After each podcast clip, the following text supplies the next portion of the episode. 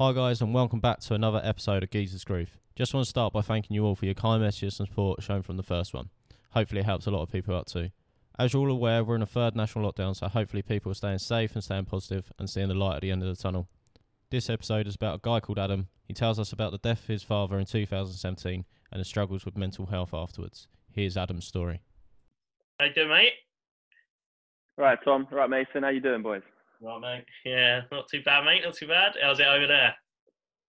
Yeah, it's good, mate. Yeah, we're um, we're not quite in such a severe lockdown as as you guys. Sorry to make you jealous on that, but it's going all right. Yeah, we uh, still working from home and trying to trying to get through this pandemic. Yeah. What's the weather saying?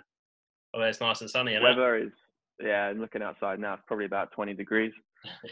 It's looking it's looking good, mate. yeah, it's up bloody uh, one, two degrees here. It's bloody freezing. um, how you, how you finding it out there? How's work and everything? Yeah, I mean, like you boys, it's a challenge for sure.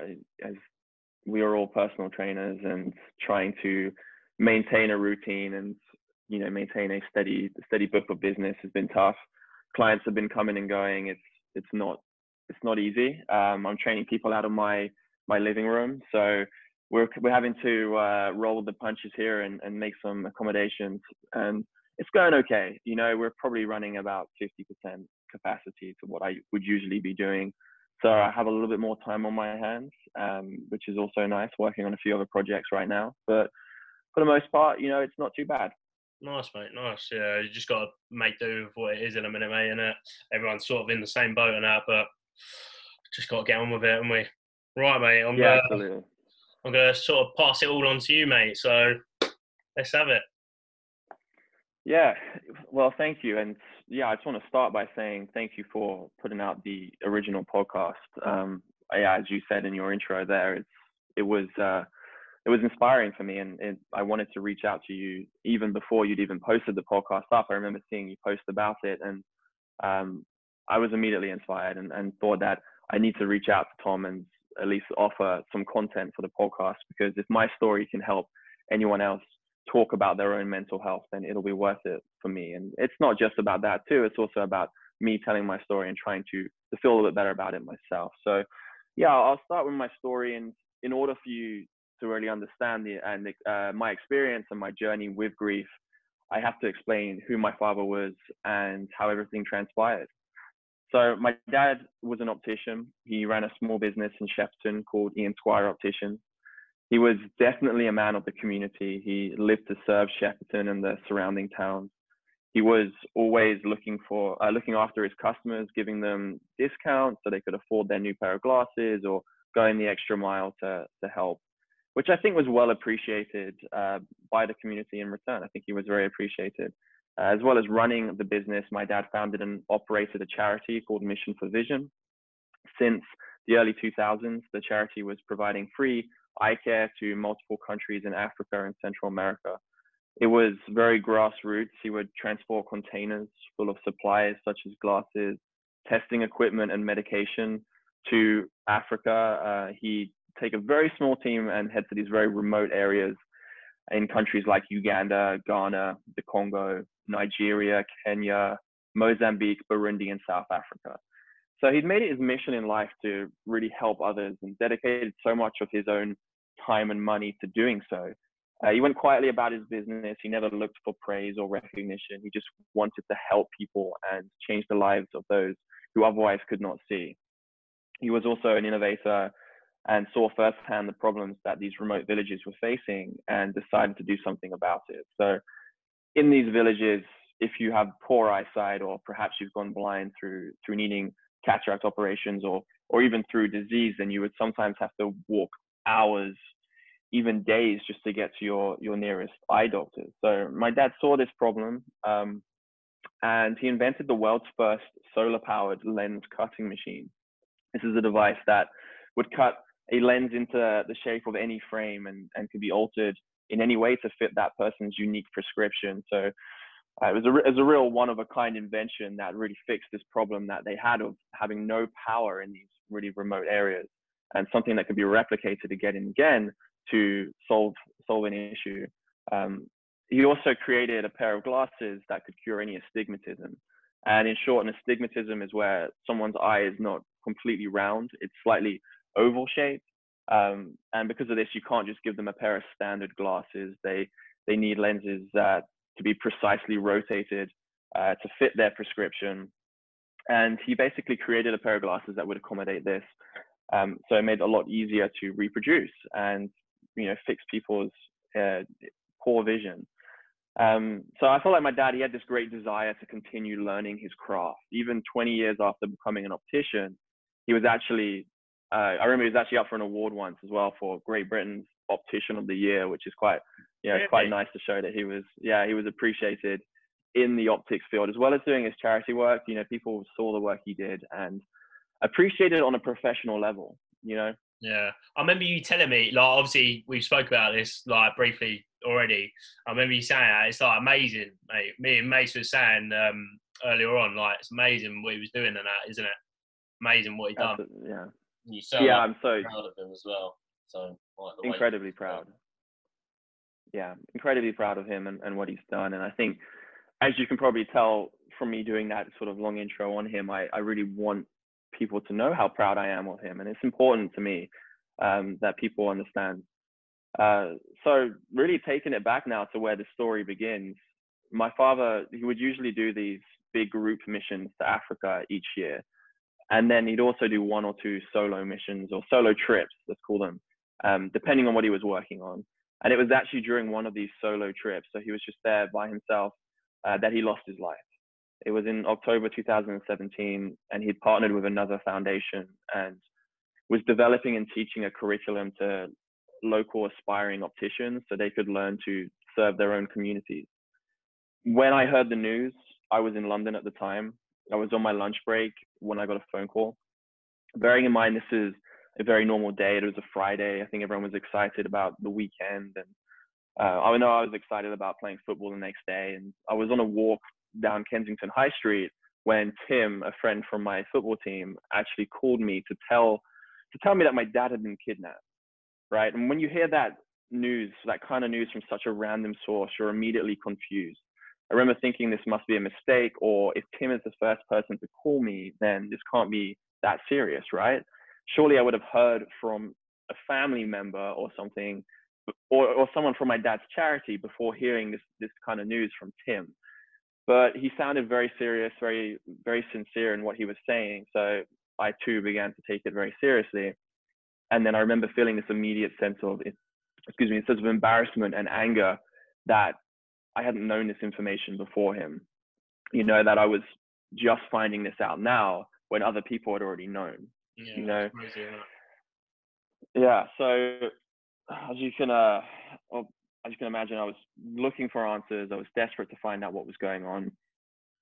Um, why had this information taken so long to get to me? And Tim had told me that he found out through a church newsletter that was written by the pastor of my dad's church. And I remember thinking, how could this man write a public newsletter and send it out to a bunch of strangers before his own children have even heard this news? How insensitive could this guy be? So I called him and I, I called the pastor and I, I asked what was going on, and of course, he he didn't know that I was unaware of the situation. He'd assumed that we'd heard it uh, through my dad's wife, as he knew that she was aware of the situation. So, knowing that my dad's wife knew, I called my dad's business where she worked and tried to get in touch with her. The receptionist picked up the phone and rather awkwardly told me that my stepmom didn't want to talk to me. I asked why. I, I have some quite very important questions. Like, is she there? And she responded saying, yes, she's here, but she doesn't want to talk to you right now. and uh, at this point, I probably should add in that I was never really that close with my dad's second wife. And, um, you know, this kind of behavior, it, it was still very surprising to me, but I guess it wasn't completely unexpected that she wouldn't be so willing to talk to me. But when it's something as serious as this, you know, you really I really didn't expect it. Yeah, it's your dad, isn't it? At the end of the day, you want you want to know the Did, answers. Has she ever like? Have you ever communicated to see why she never spoke to you about it or anything like that? Or no, I. It was one of those things that I really, I really wondered, and I asked the question. But she, you know, she continued to to give my family and and myself quite a bit of grief after after this had happened, and it's definitely something for you know, it's a different story. And it's probably not something that I would publicly want to speak about, but it, you know, it really didn't make it easy for us. Um, the fact that she was withholding this information. You know, I, I, felt like people were withholding information from me over something so serious. And I don't know if you've ever been in that situation where someone, it can be something trivial, but if someone knows something and they don't want to tell you despite how desperately you want to know it it's it's just not a great feeling is it yeah no definitely did you feel like she was trying to protect you like to try and like not get you to worry or um i wish i could say yes and yeah. but I don't, I don't think that was the case in, no. um that was the case and and for you and the listeners and people to understand i would have to probably go into you know more detail about about it which um as i said it's probably not something for this this type of yeah. podcast but that was unfortunately that was the situation at the time. Um, so you know, I, after this, I, I didn't know what else to do other than to try and take action myself. And I informed my brother and sister about the news, and then called somewhere I thought I'd never have to call, and that was the Foreign and Commonwealth Office in London. They too had no records of a kidnapping in Nigeria or, or nothing under the name Ian Squire. So I completed a report over the phone and gave them what little information that I had. Later that day, I did find out that they'd actually already were working on the case, um, but had not updated yet in their system, so they didn't they didn't um, know when I they were unaware of the situation when I called in. So still really not having any answers, I went back to work.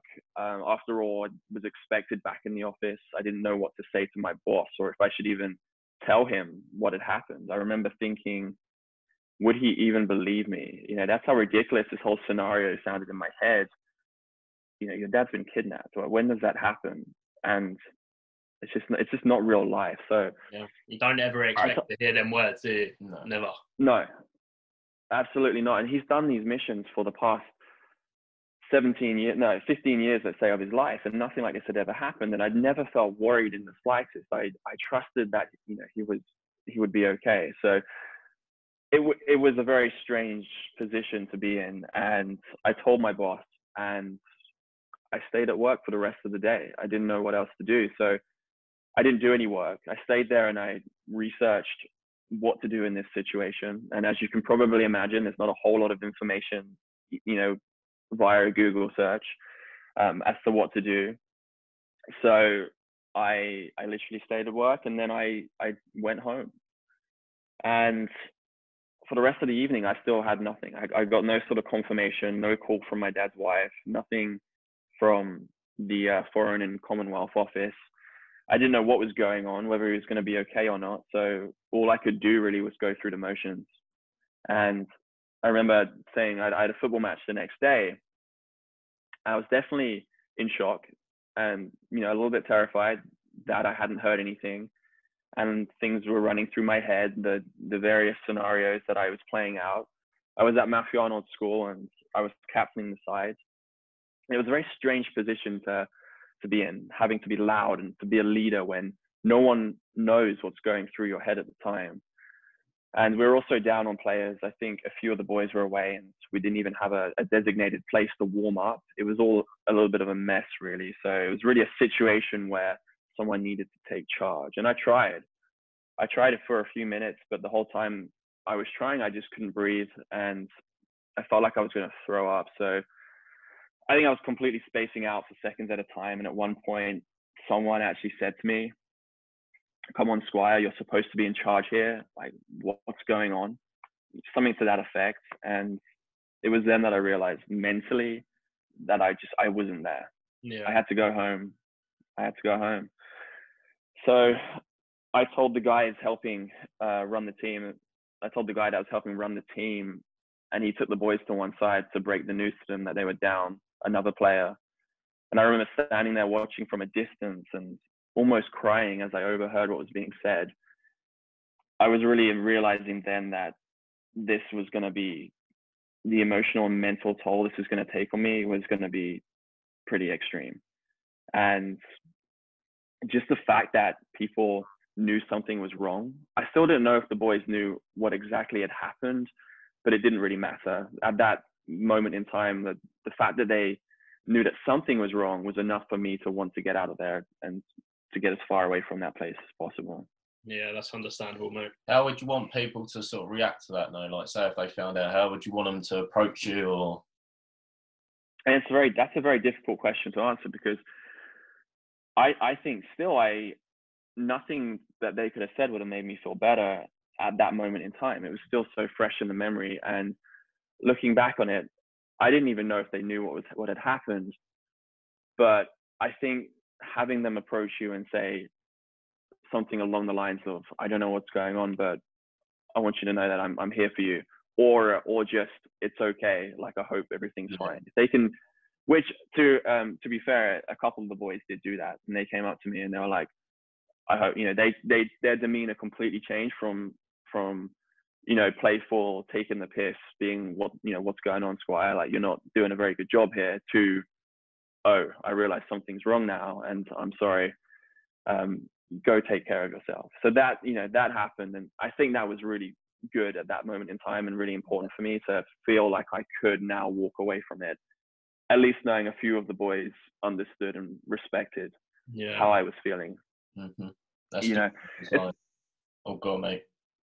Yeah, it's it's a very common thing with men, isn't it? That we don't want to show any kind of weakness, and one of our biggest fears is is crying in public or feeling emotional about anything, no matter how serious it is. Yeah. Especially in like a footballing sort of situation, you don't like if you're crying. You That well, we know all of us know ourselves. Like in that situation, it's very like lad.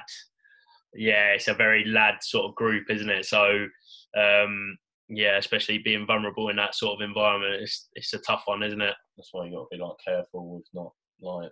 Um, I remember when I was playing football at training, someone said, "Oh, everything all right at home, but taking a piss, trying to be funny." And I was like, "No, it's not really." 'Cause, like it's that sort of situation. You don't know what's going on in people's life, so you shouldn't be saying stuff like that or Yeah, but it's, Absolutely. isn't it? Yeah, It's, yeah, a, it's what mean. really difficult one. Yeah. Yeah, but when you say stuff like that, it it doesn't it leads to a poor response from from you and you- and you as you were saying in your previous podcast, like it can lead you to blow up and then it's a really difficult position to be in to be in. So I, I guess it's it's more about if you if you see that someone is, is not doing well and they're acting out of character, try your best not to take the piss like that and mm. actually ask them, is everything okay? Like I've noticed that you're you're you're, you're acting differently, and that will of of course it's on the person who's going through the having a tough time to um, to react and to try and talk to people about it and not have this blow up, but also at the same time the person who makes that initial comment taking the piss if they you know if they if they weren't to have done that then you would avoid you would avoid a blow up for sure. Yeah, yeah, definitely. Yeah. so basically yeah going back to the the story um i went home and it wasn't long before the worst had been confirmed and i'd actually heard the official news that my my dad had been kidnapped the reports came out of the compound where he was staying in nigeria that he and three other people were taken in the middle of the night um, that was all we had. That was the information. There wasn't much more than that at that moment in time. So once we knew this was really happening, the Foreign and Commonwealth Office, the British government, got involved and they invited us to their headquarters in London. I remember it being a really surreal experience. We had to go through this airport-like security to get into the building, and once inside, they sit you down in a waiting room. Um, and your wait, your agent, the person that you're working with, that you've only communicated up to this point via emails and phone calls, but you're waiting for him to come and get you uh, and to take you into the main building. So we, we go into the main building and we go straight into the lift. And I remember having this hot cup of coffee in my hand. And this just shows how out of it and in shock I was at that time uh, because I we were riding up the, the lift and I just dropped this entire cup of coffee all down my arm and all over the floor. And it's one of those things I guess you can look back on and kind of laugh at now, but I remember feeling terrible at the time. Here I am in one of London's high security buildings making a giant mess. Um, and I, I just was so embarrassed. And I guess, again, that was another point where I realized that I, I wasn't myself Yeah. at that point. And uh, we go up to the correct floor, and You know, they shut the lift down and they get someone to come in and clean it. And I'm apologizing about the mess I've just made and just feeling awful. So we go into the conference room and we talk about what happens in a situation like this. And I got all those answers that I was trying to trying to Google previously, and it turns out that this kind of thing actually happens more than we think. You may, in fact, you don't really ever hear about it in the news. It's very rare that you hear about something like this happening, but it is going on, and the government just do a, a good job at either resolving the issue and resolving the situation, um, or just kind of keeping it under the radar. Um, so I remember being told actually that in in almost in every case that the it doesn't you know it doesn't end up bad. You know the I think the agent threw a statistic or threw a number at me like 99% of the time when a British citizen or, or anyone is kidnapped in this kind of situation that they're going to be okay and they'll be fine. And I think that kind of that information definitely filled me with confidence at the time. And I thought he was going to be okay. I remember leaving that meeting feeling reassured that he was going to be fine. Uh, seeing as my dad was taken with three other people, we also had to go meet with their families. Um, we met around a very large table to discuss a ransom package for the kidnappers. And I think at this point, I remember feeling very let down by the British government that there was no special assistance for scenarios like this and it was down to the families to come up with what could be tens of thousands of pounds, sometimes even millions, you know, by themselves. I knew that the no negotiation with terrorist policy was necessary to prevent future kidnappings becoming more frequent. Yet at that point, you still can't help but feel let down and alone in that situation. Like someone with all of this, all of this huge resources could easily help you out, yeah. yet they were choosing not to yeah, it's crazy, isn't it? Like, it's a hard one again, isn't it? Like, how did you react? Like, obviously, did you take it on the chin, or was you? Or yeah, I think you can only you can only take it on the chin at that point. There's no there's no arguing with the the foreign and Commonwealth. There's no arguing with the people working there. It, it's not going to do you any good. You know, you got to you got to come up with uh, a resolution between your family and yourself and you got to stay strong at that moment in time. So it led to a very difficult conversation around the table. Um, i won't go too much into it but yeah definitely was a really difficult conversation to have when you're you're trying to put a price tag on the freedom and the safety of a loved one. Yeah. I mean can you ever imagine having to do that in your life? mate that's yeah unthinkable isn't it yeah and that yeah that was the situation we found ourselves in so it was all very surreal. That whole experience going into that building um, and and going through that was really uh, something I've never experienced before. That's for sure, and, and something I hope to never experience ever, you know, ever again. So that was that. Um, after the meeting, you know, a few days had passed and we hadn't heard anything from the kidnappers. No ransom demands, no uh, communications to say that he was still alive, and this was worrying. This was worrying for me, and it was actually a little bit concerning to the government too, as they had said this is unusual behavior. Usually, kidnappers will try to make contact as soon as possible to lessen the chance of being caught, but we'd still heard nothing, and, and they'd heard nothing. So that was the news after a couple of days. And despite hearing this, I remember still feeling confident that he was going to be okay. That I don't know if this is now just denial setting in that you know this can't happen. This can't be happening to me and he's going to be okay. You just keep telling yourself that. He's going to be fine. Um, or it was just that original reassurance from from the the government that this kind of thing never really ends up bad. And you know it's very rare that you're ended with a situation where someone loses their life. So i remained pretty positive at that point and then it was after a, a couple more days. Actually thinking back on this at, at, this i had condensed weeks down to a couple days in my in my mind. I thought we'd done we were doing these nightly phone calls with the the government for a few days um, but it was actually a couple weeks where we were just getting no answers um, and we'd have the same call every evening where they had no information to give us and we were just waiting and waiting and waiting to hear something. And I remember at that point, now thinking back, I was really starting to lose hope each day that he was going to be okay, or, or, at least something was wrong. You know, you don't know quite what was wrong, but I started to feel at that point that there has to be a reason why we've heard nothing, and it's been two weeks now.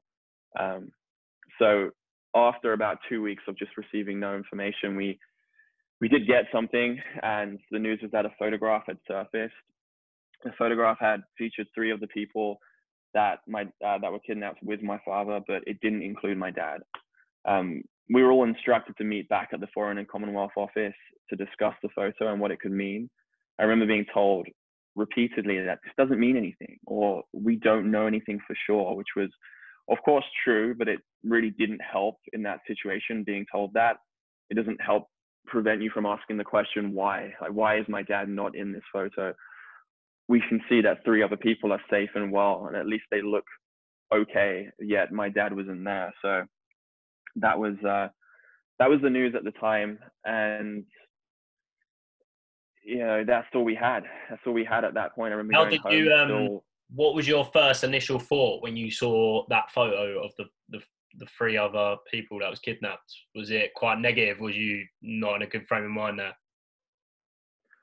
I think again, I going back to um, what I just what I was saying about um, being in denial. I think I was in denial about it because I I remember thinking this can't be you know this isn't a bad thing. I remember saying oh they just you know and there was all of this confusion about how the photograph had surfaced in the first place.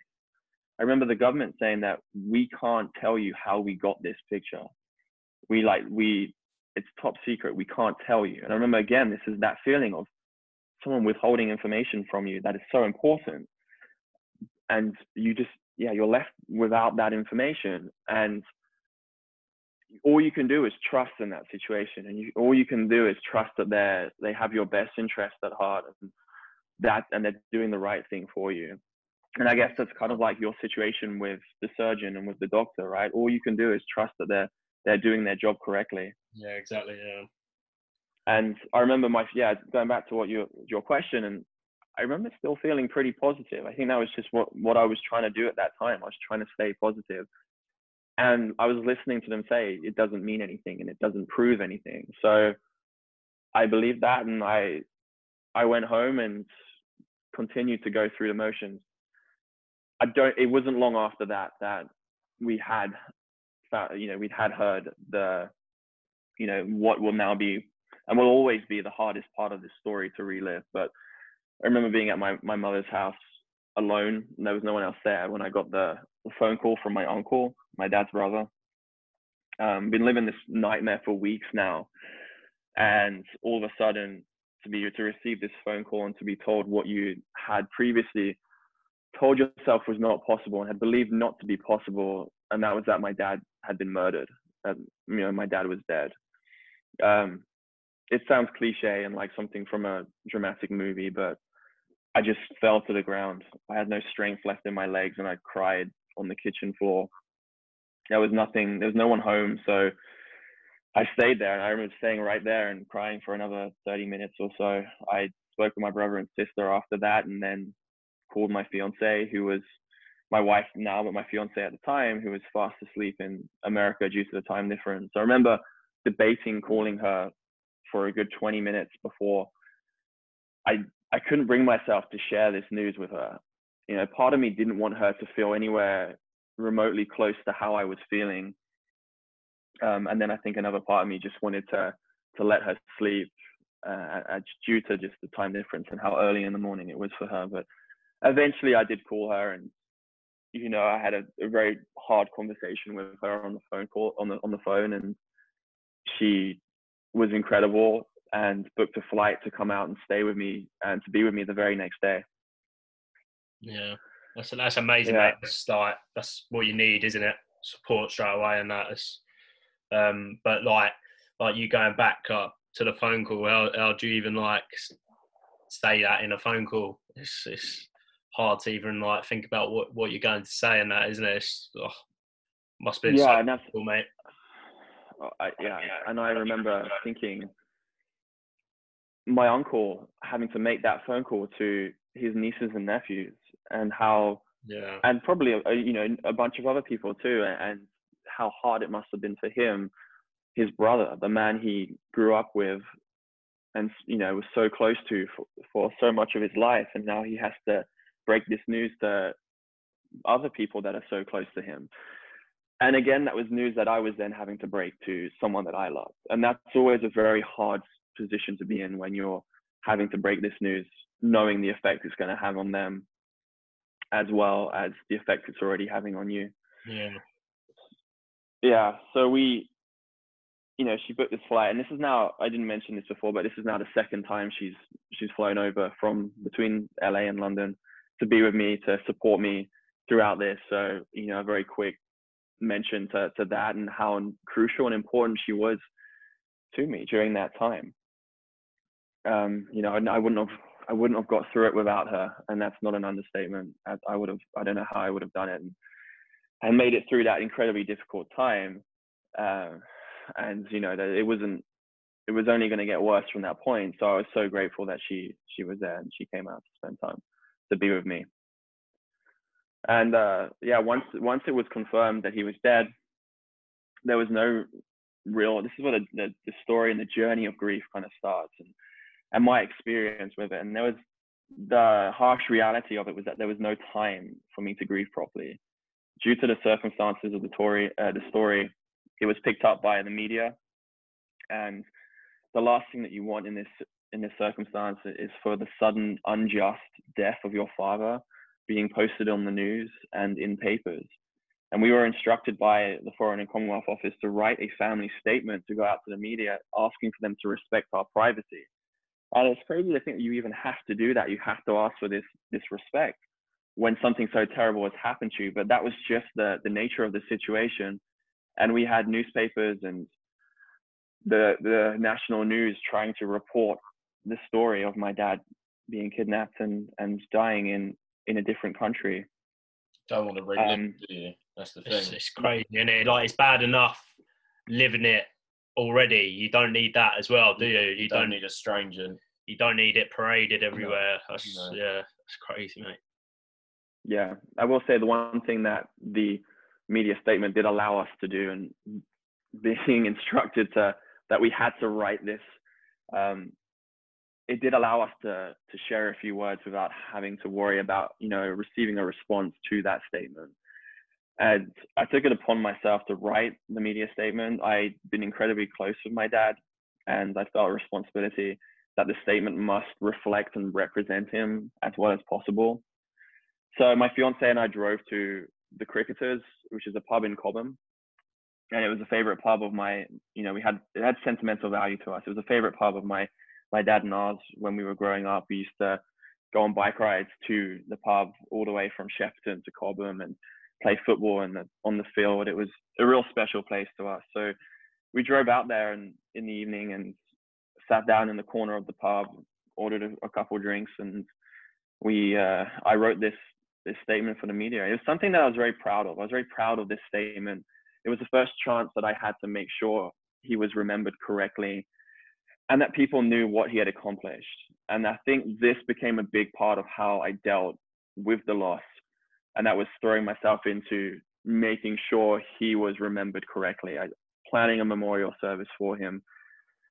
We had uh, hundreds and hundreds of letters and flowers and um, you know, t- given to or placed outside my dad's shop in Shepperton, and the impact that his life had had on all these people was was something really to be proud of. And and at that point, after reading all of these letters, and I knew I knew that it was so important to host a large memorial service and something that would really honor his memory and something that he would be proud of, or something that would do him, you know, that would do him justice. So that's what I did. That's what I did. I, I threw myself into planning a memorial service for him. I started a Just Giving page, which very quickly raised about ten thousand pounds to go towards his charity, Amazing. Mission for Vision. Good. That's really And good. going back to like all the letters and the flowers, like you say, it just it, it makes you proud, doesn't it? To uh, like like you say, that your dad had such an influence on people and stuff like that. So yeah, absolutely. And I was already really proud of him for the work Yeah. he did in Africa. And but putting that aside, and and you know, putting all of that aside, the impact he had on everyday people like you and I and the local community to see that was re- that was you know it was a really heartwarming feeling. It it made me feel so great and it was a, a slight you know it was one good good thing to come of this was seeing the impact that he had on people and how they wanted to show their respects and send flowers and, and letters and uh, you know, that it's was like a a really bit of comfort in it, isn't it?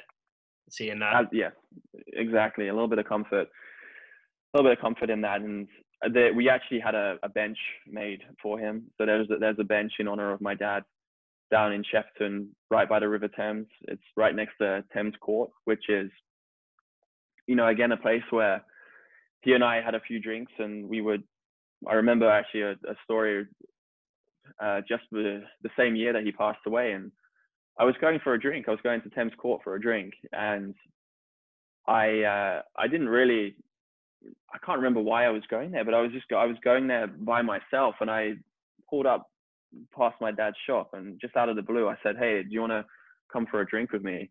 And he was really busy that evening. He was doing he had he had plans. I was asking him last minute, so he said he couldn't he couldn't make it, and I was like, "Of course, that's fine."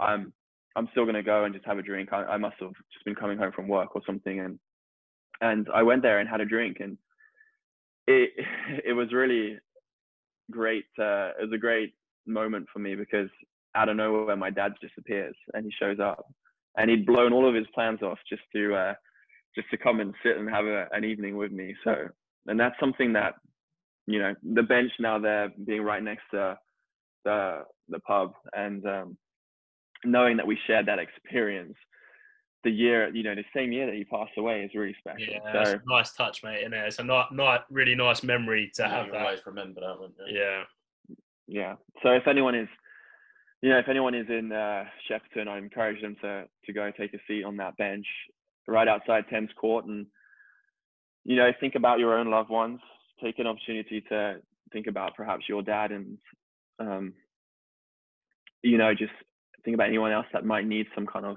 some kind of help right now some support so yeah I encourage- encourage that uh, if you ever want to go check it out it's right there next to next to Thames Court yeah, we definitely will, mate. We definitely that's will. like- and that's like you're happy. Yeah. So when you like when you do come back to England and stuff like that, like you've always got that place where you remember your dad, for instance, and like It's a nice, it's a nice place to go, isn't it? And Yeah. just reflect and yeah, it's nice, mate.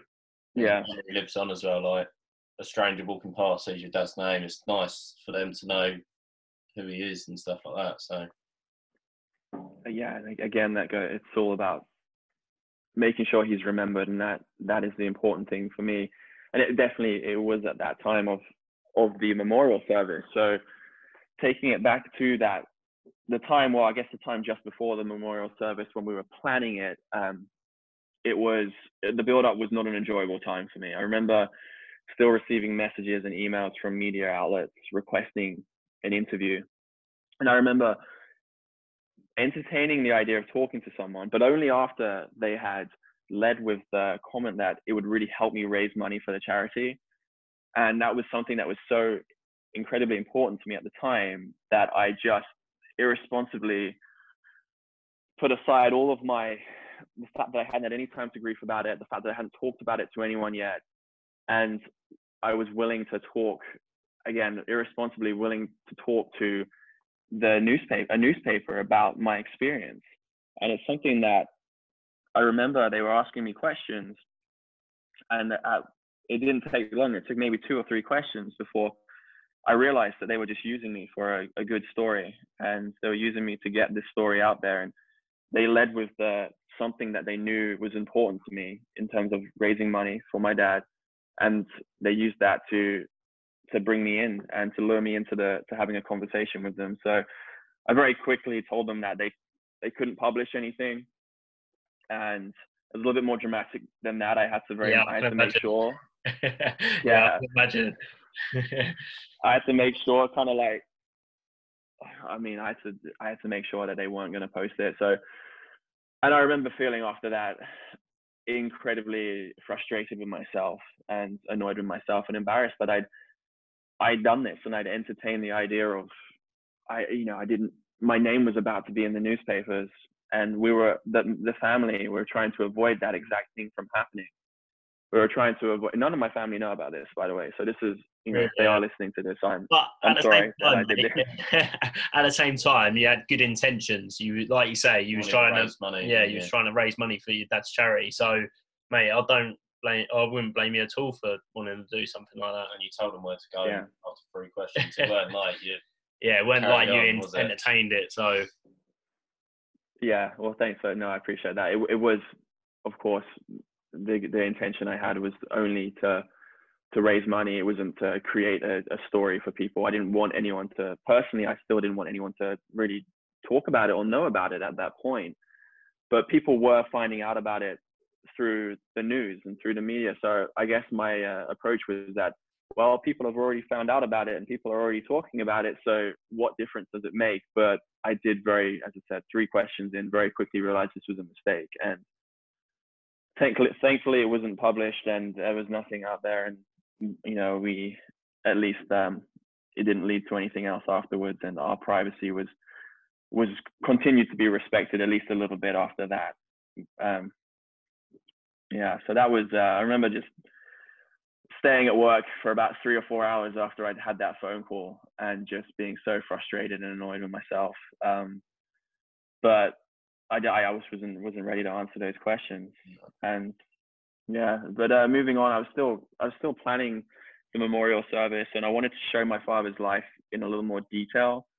So I created a video for him for the service, and the video took me. You know, I'm not a videographer. I'm not. I'm not incredibly uh, talented when it comes to that kind of thing. So I actually asked one of my friends, Ben Sohn, who uh, was of great help to me at that time. He was really there for me, and he reached out to a friend of his who was a graphic designer to create visual effects and visuals for my video to give it a real professional look.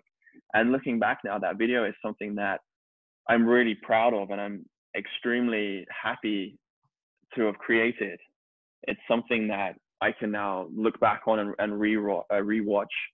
It's something that my family can now look back on and rewatch. So I'm really I'm really happy that I did that and grateful for the support and the help that I got during that process. And thanks to Ben as well for for really helping me out during that time. Um, so the video we created the video and I, you know I was very happy with it. It had a great representation of my dad, and luckily my dad had documented a lot of uh, what he was doing in Africa. So there was a lot of clips that I could use to really bring his um, his life to life, basically bring his life to life in, in video, and and show everyone what what he was doing, what he spent his whole life achieving and, and accomplishing.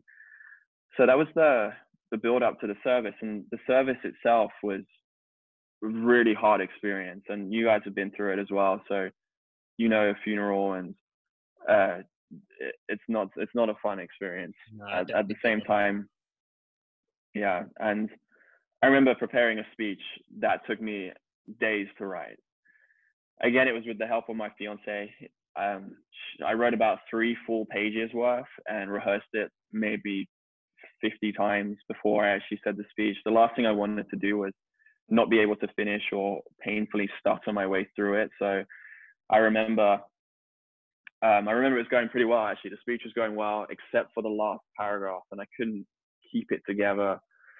I got really emotional, and it probably took me about three times as long as any other paragraph just to just to finish and just to get it out there. But once I did finish it, and once I'd completed my speech, uh, the the crowd, and there were you know a few hundred people crammed into this small space, but the applause that I got from the crowd was unlike anything else that I've ever experienced. Yeah, You like, know- well, you know, must uh, we spoke about this as well, didn't we? Briefly, that I I done a eulogy for my dad's funeral, and um, like it's probably the proudest thing, my most proudest thing. Um, yeah, it's not a better feeling, I don't think. It takes a lot because you could just look at one person and then they say It's you it's, it's Yeah. probably the proudest, but the hardest thing I've ever done as well. Yeah, and I, I completely agree to that. Uh, agree with that. And I'm sure anyone else that's had to do it would agree also. It was it was the hardest thing in my life, and to be applauded and to have people show a level of appreciation like that after doing doing it was um, again it was such a great feeling. It made it all worth it. It made it made the pain that I went through writing this speech out and rehearsing it, and it made it worth it getting that level of support and appreciation from from um, the crowd and, and people that really cared and they really cared about my dad. And also in the crowd, I want to also quickly shout out whilst we talk about mental health and support and the importance that your friends play uh, play in in you know getting through something like this. And my boys my my best mates they were there in the crowd. Uh, i could see i could see all of them and that was so incredibly important to me. And i want to touch a little bit about that and how important as i said important it is to show your support to someone um, when you know they're going through a tough time and it's it's definitely incredibly important to reach out to someone immediately after something like this has happened. It's that is crucial. But also what is more important and what I feel is more important is to follow up with that person. It can be weeks later, it can be months later, but the follow up will often come at a time when they need it the most, when they feel like everyone has forgotten about them and they've forgotten about their story.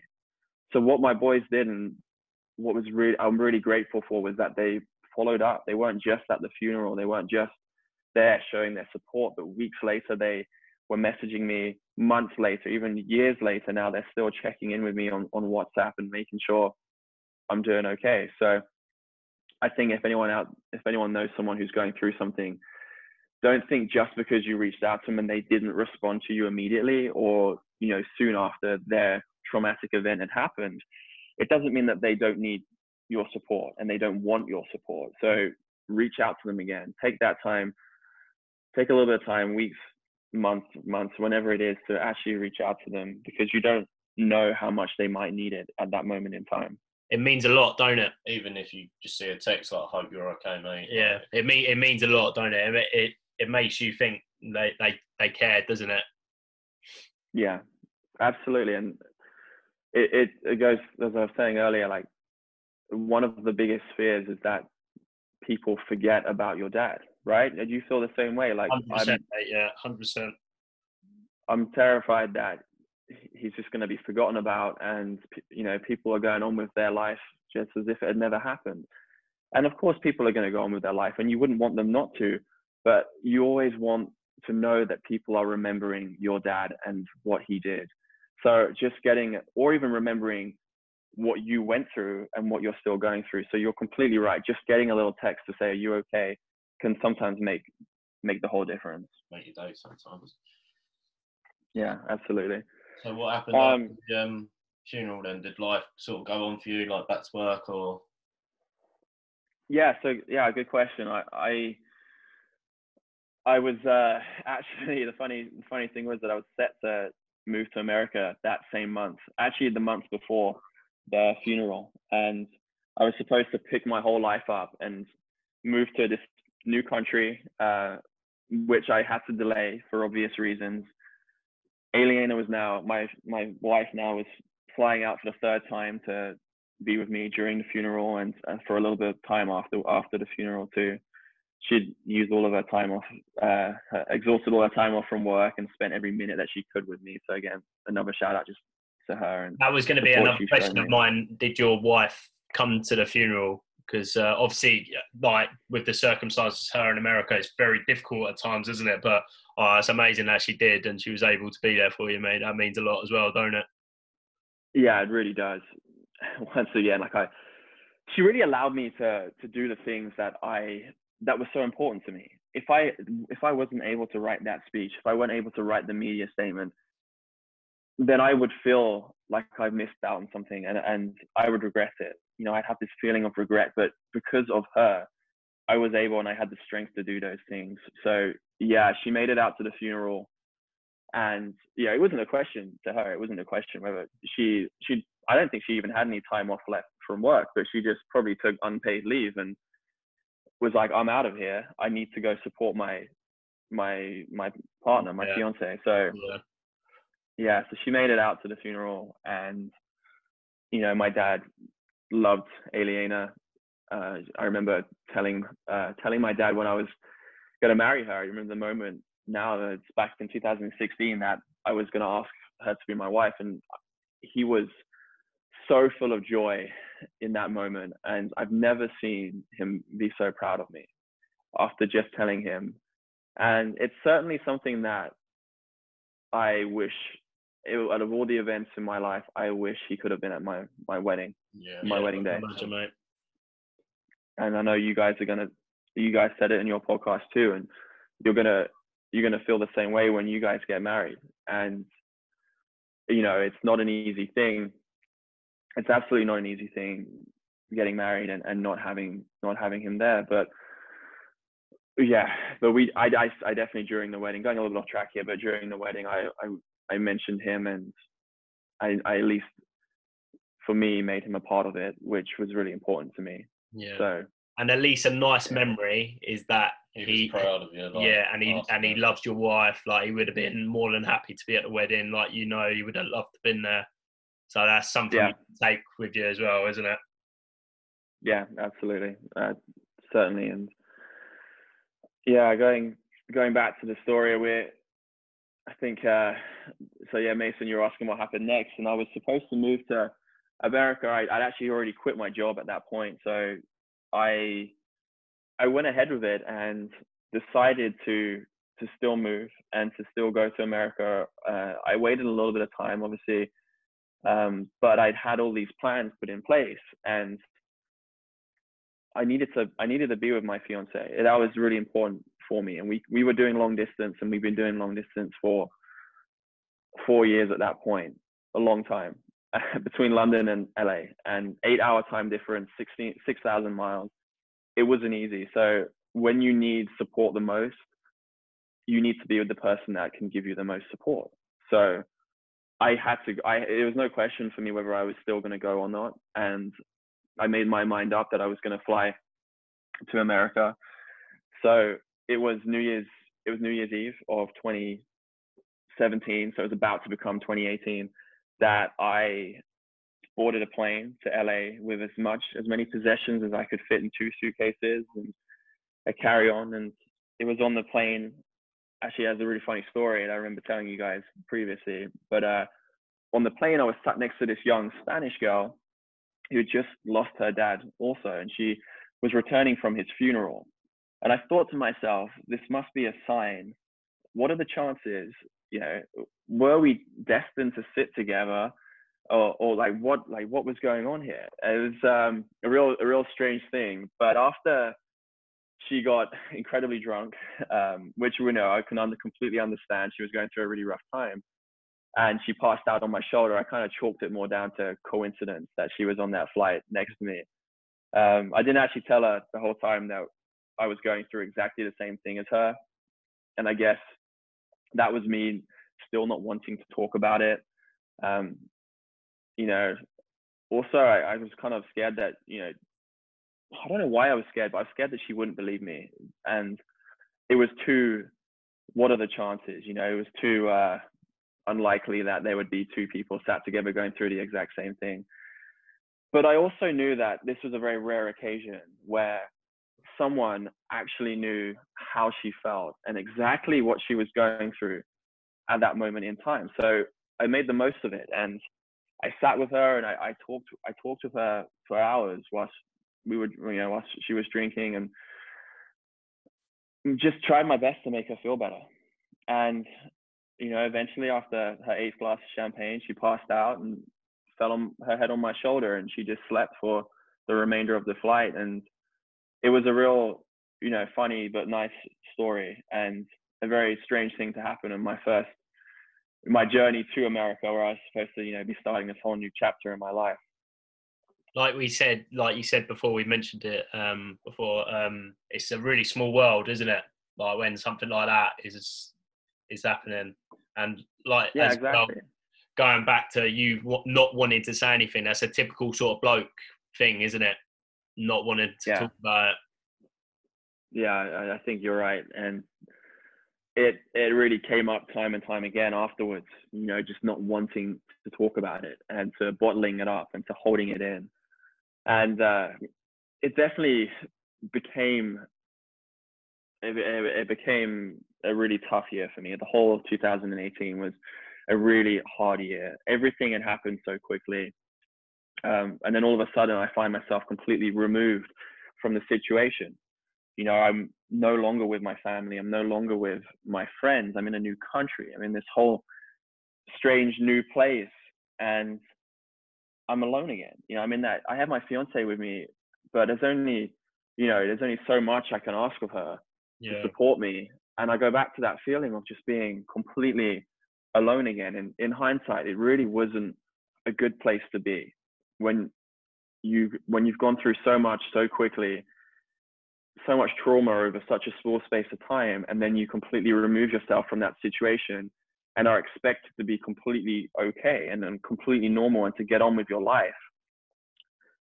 It's not a it's not a, a recipe for for success and a recipe for get for getting over this. So basically I I remember just that's when I first realized that I was depressed and I was beginning this battle with depression for the whole of what would be the whole of 20 2018. Yeah, it's a on its own that move on its own it's is a big move. It's a big is a big change and is it would be very hard, wouldn't it, to go um, family at home, friends at home, but just after your dad as well. It's it, it just makes it a hundred times harder, don't it? And you're leaving your brother and sister are going through the same thing, so you sort of want to be there for them and your mum and stuff like you, that. So even though your wife was there and knows what's happening, it's hard.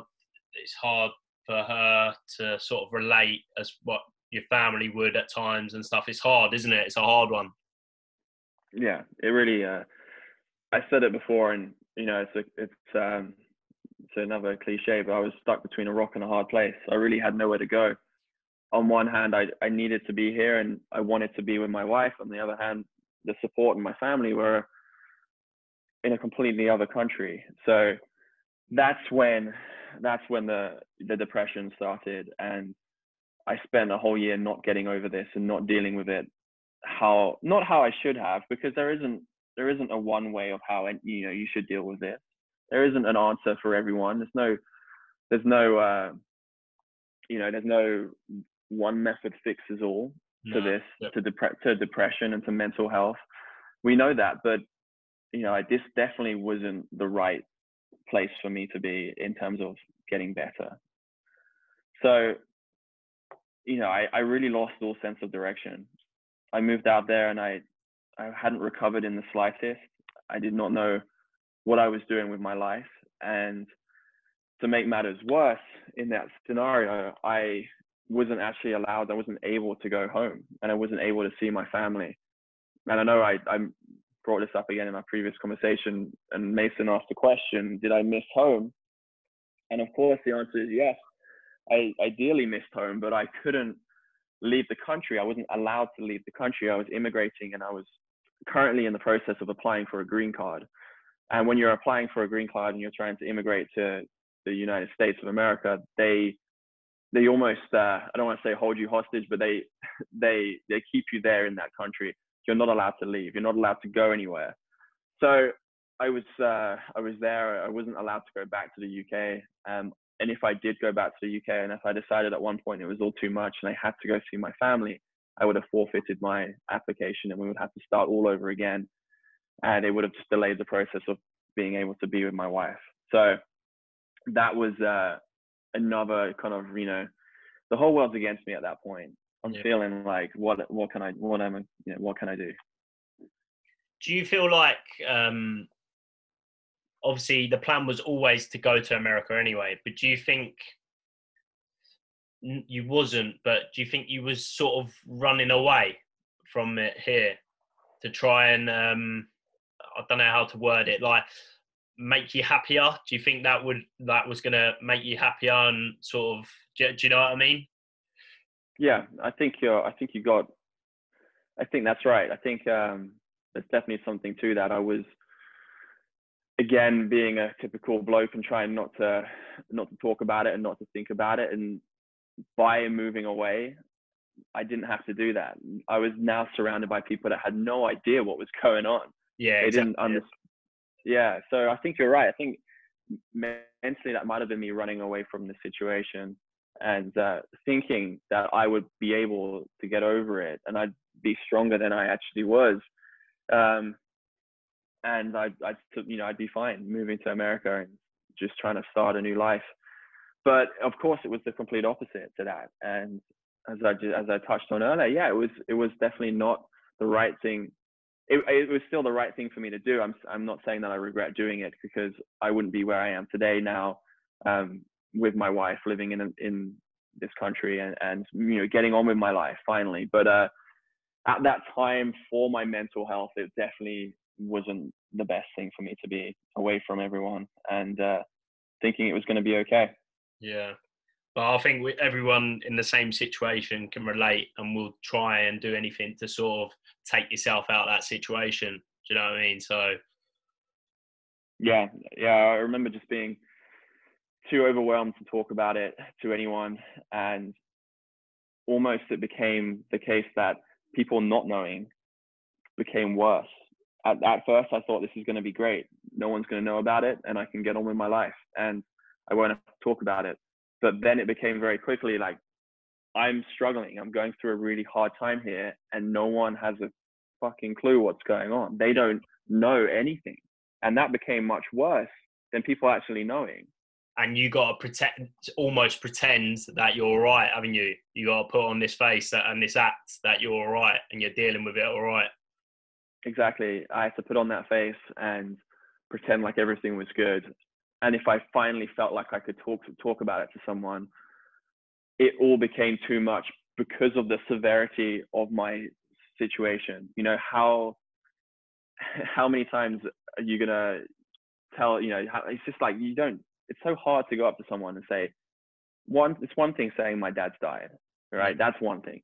It's another thing. It's a whole other thing saying my dad was murdered yeah and actually being open and honest about it and opening up all these feelings because you don't know how they're going to react if i i would be scared of how that person is going to react to me telling them something so serious and so unexpected that it would completely put me off even telling them in the first place and i would continue just to bottle it up again yeah it's very very hard to trust that person as well don't you to feel comfortable to even say yeah exactly and i think as i said this is now this is now the third time I'm telling this story to someone. There's only one other person that I've opened up to and told the story to, and he's a close friend of mine over here. Um, so you know, this is this is a big step for me. This is a big step to actually open up and, and tell people the story. But this is a platform now that I feel safe, and that's because of you guys. And it's also it's also a great platform to to talk about this kind of thing because I don't have to worry about, you know, the immediate response from someone. Someone is listening on the other side of a phone um, or a computer or whatever it is. And even if they are reacting a certain way, I I don't have to worry about that, and you know, it doesn't play on my mind. So that's a good that's a good way to sort of round it off, really, isn't it? Um, yeah, that's that's perfect, mate. To be fair, hits a nail on the head, really. I've got Yeah. Um, what would you say to your like old self, like from 2017, like what you know now? I would say that there's two things I'd say. And the first thing is that don't beat yourself up over how you're feeling about this. Don't feel like you should be feeling a certain way because there is no one way that you should be feeling and you should deal with this. And I kept telling myself that I shouldn't be upset about this and I shouldn't be I shouldn't be depressed and I shouldn't be like putting off doing other things in my life. But by telling myself that I was only hurting myself even more. So I'd say don't beat yourself up over how you're feeling about it. Allow yourself to feel a certain way. And the second thing I'd say is, and it goes to that whole year I spent in being depressed and bottling this up in 20, 2018, and that is talk to someone about it. You know, talk to, and that's the whole point of this podcast is is to open the start the conversation and to open a new a new way, a new channel for someone to to talk to, you know, to talk about their own mental health issues. And if only I talked about it sooner, I would have perhaps got through my depression a little bit, you know, a little bit earlier in, in life. And um, that is definitely a big thing. You know, even talking to a therapist, I put off talking to a therapist. and to be completely honest, I'm I still haven't talked. I still haven't spoken to a therapist about it. So that is something that I'm looking to now do, um, and I want to do my for myself now. So that is the second thing. Talk to someone about it, even if it isn't eh, as hard as it is to open up. Find that one person that you trust and be brave. It's a brave thing. You have to be brave, but talk to them about it because more than likely they will be willing to talk to you back and they will be willing to hear your problems and help you through it. I don't know about you, mate, but like we ourselves, after doing our first podcast and saying, telling our story, it was like a, a weight was lifting up, lifted off our shoulders because we'd never ever spoken about it in depth like we explained, and it just like I don't know how, if you feel the same. Obviously, you've spoken to someone about it before, but like obviously we've we haven't spoken like this before, have we? So, how does it feel? Does it feel like a massive weight off your shoulders? Yeah, I will say that. And we did a, a, a little practice run yesterday, or we at least had a conversation yesterday about it. And I will say, after talking about it, I felt a huge relief. Yeah, yeah. my my chest had I might you know my chest had loosened. I I could breathe again. It was like you know, like I was, you know, I, I absolutely felt that relief and the weight had been lifted off my shoulders. So, you know, it, it, it does happen. Talking about it really does help, um, help you feel better it pretty much immediately after too. And I don't know, I don't know, honestly, I don't know how after this, after this podcast is, is released and it's out there for the public to listen to, I don't know how I'm going to feel after that. That's something that will be a new experience for me because I've never, you know, as I said, I've only ever told one other person about this, and no one in America knows about this really. Yeah. Um, of course, people know back at home because it was on the news and it was in the media and it was posted. I posted a couple of things on socials, but really not much. Um, so you know, that's going to be a whole new experience. But I should imagine that it will be, it'll be a good feeling, and it will be again like a weight that's been lifted off my yeah. shoulders. Yeah, definitely, mate. It's, it's you should be proud of yourself, mate. Like we know, it's it's not the easiest thing to do, but yeah, you should definitely be proud of yourself, and your dad would be as well. Yeah, dad sounded like yeah. an incredible fellow. To be fair, like stuff. Yeah, he sounded so. like an incredible bloke, mate. Uh, you should definitely be proud of him. Um, you, I remember you mentioning yesterday about your little side project.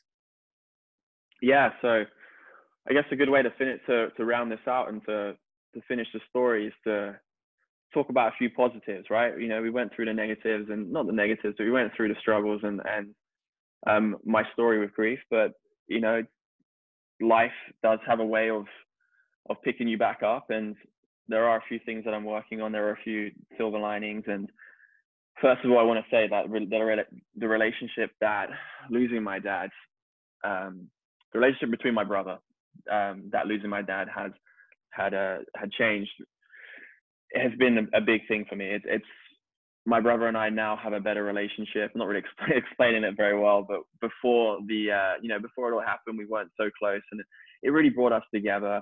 I was really there for him.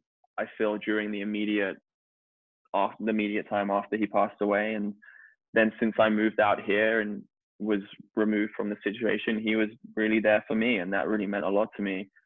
And you know, I asked him. He was a, a part of my wedding. He was a groomsman at my wedding, and now I feel like I can just call him up and and talk to him about anything. And we never really used to have that relationship. So one positive, and you know, the same with my sister too. I I, I always had a good relationship relationship with my sister, but um, the same thing. You know, it's the same thing. Like I feel like one positive to come out of this is that the relationship between my brother and I has really has really grown, and I'm grateful for that.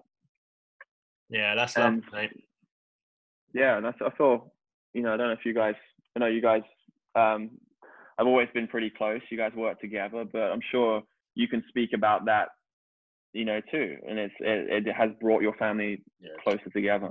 Definitely, it's um. You know they're going through it, so you want to be there for that person, didn't you? So yeah, don't get me wrong. We still have our uh, we still have our brotherly bickers and that, but like most people, you but it's just if you was having now. a down day or I was having a down day, we'd always be there for each other. Yeah, stuff like that, so- exactly. Yeah, hundred percent. Yeah.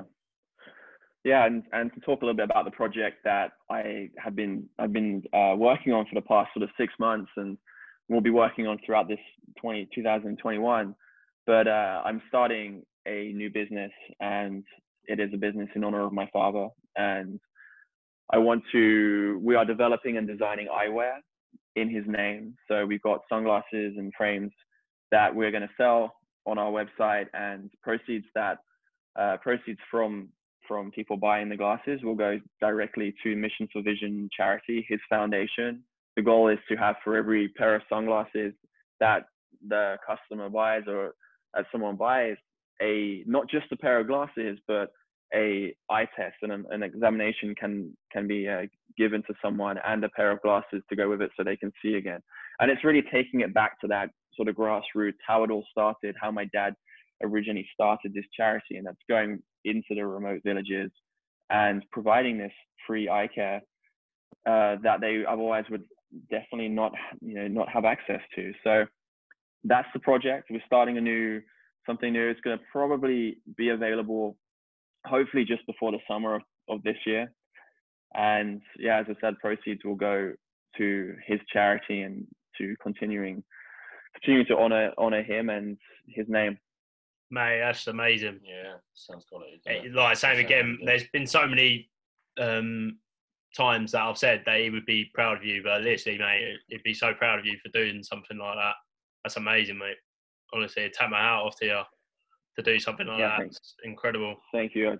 Yeah, I really no, I appreciate that, and it is a big thing for me. I, I now want to spend the rest of my life making him proud of of me, and uh, you know, honoring him and making sure he is remembered for all the great things that he accomplished, and the you know the tens of thousands of people that he's helped in his lifetime, and to continue that, so there there can be tens of thousands more people that are helped.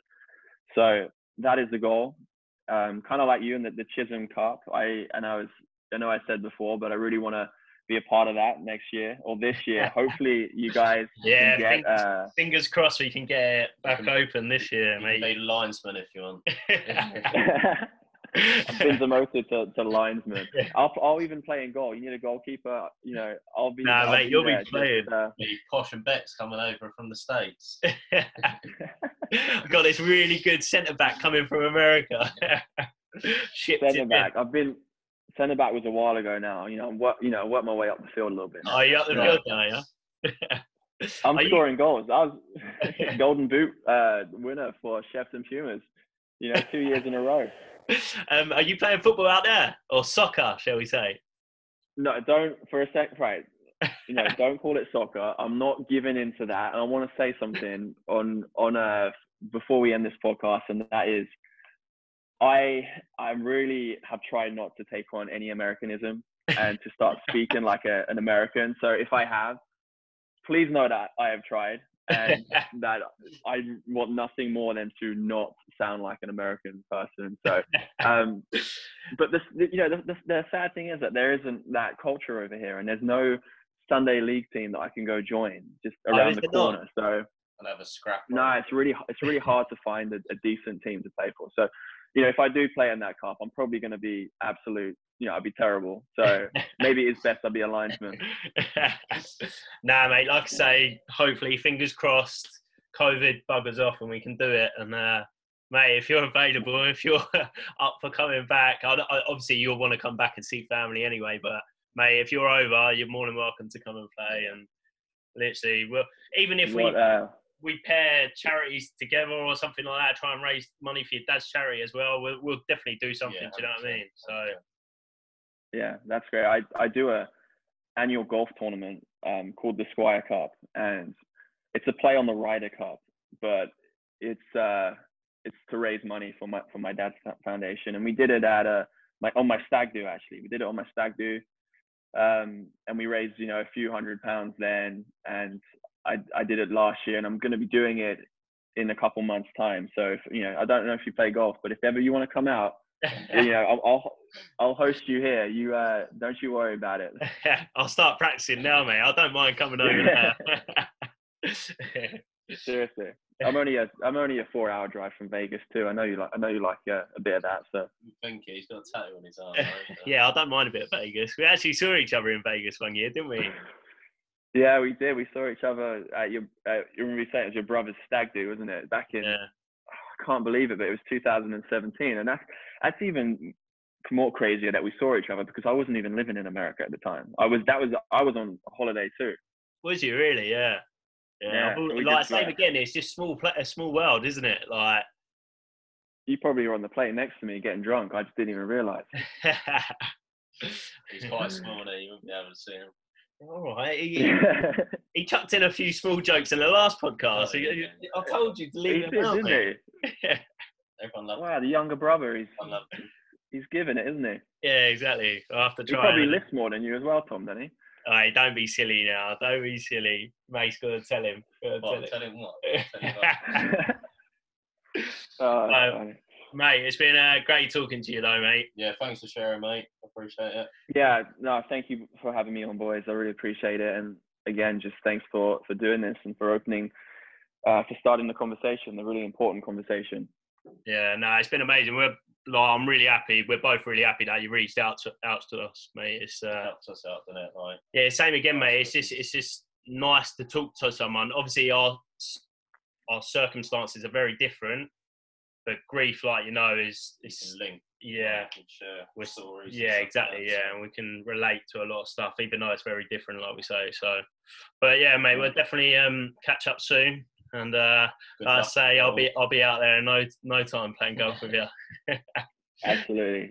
don't don't forget to let me know if you ever you're coming out. All right, I've got a place for you to stay. right. Cheers. Thanks, Thanks very much, mate. All right, boys. Cheers. See you soon, mate. Have a good one. See ya.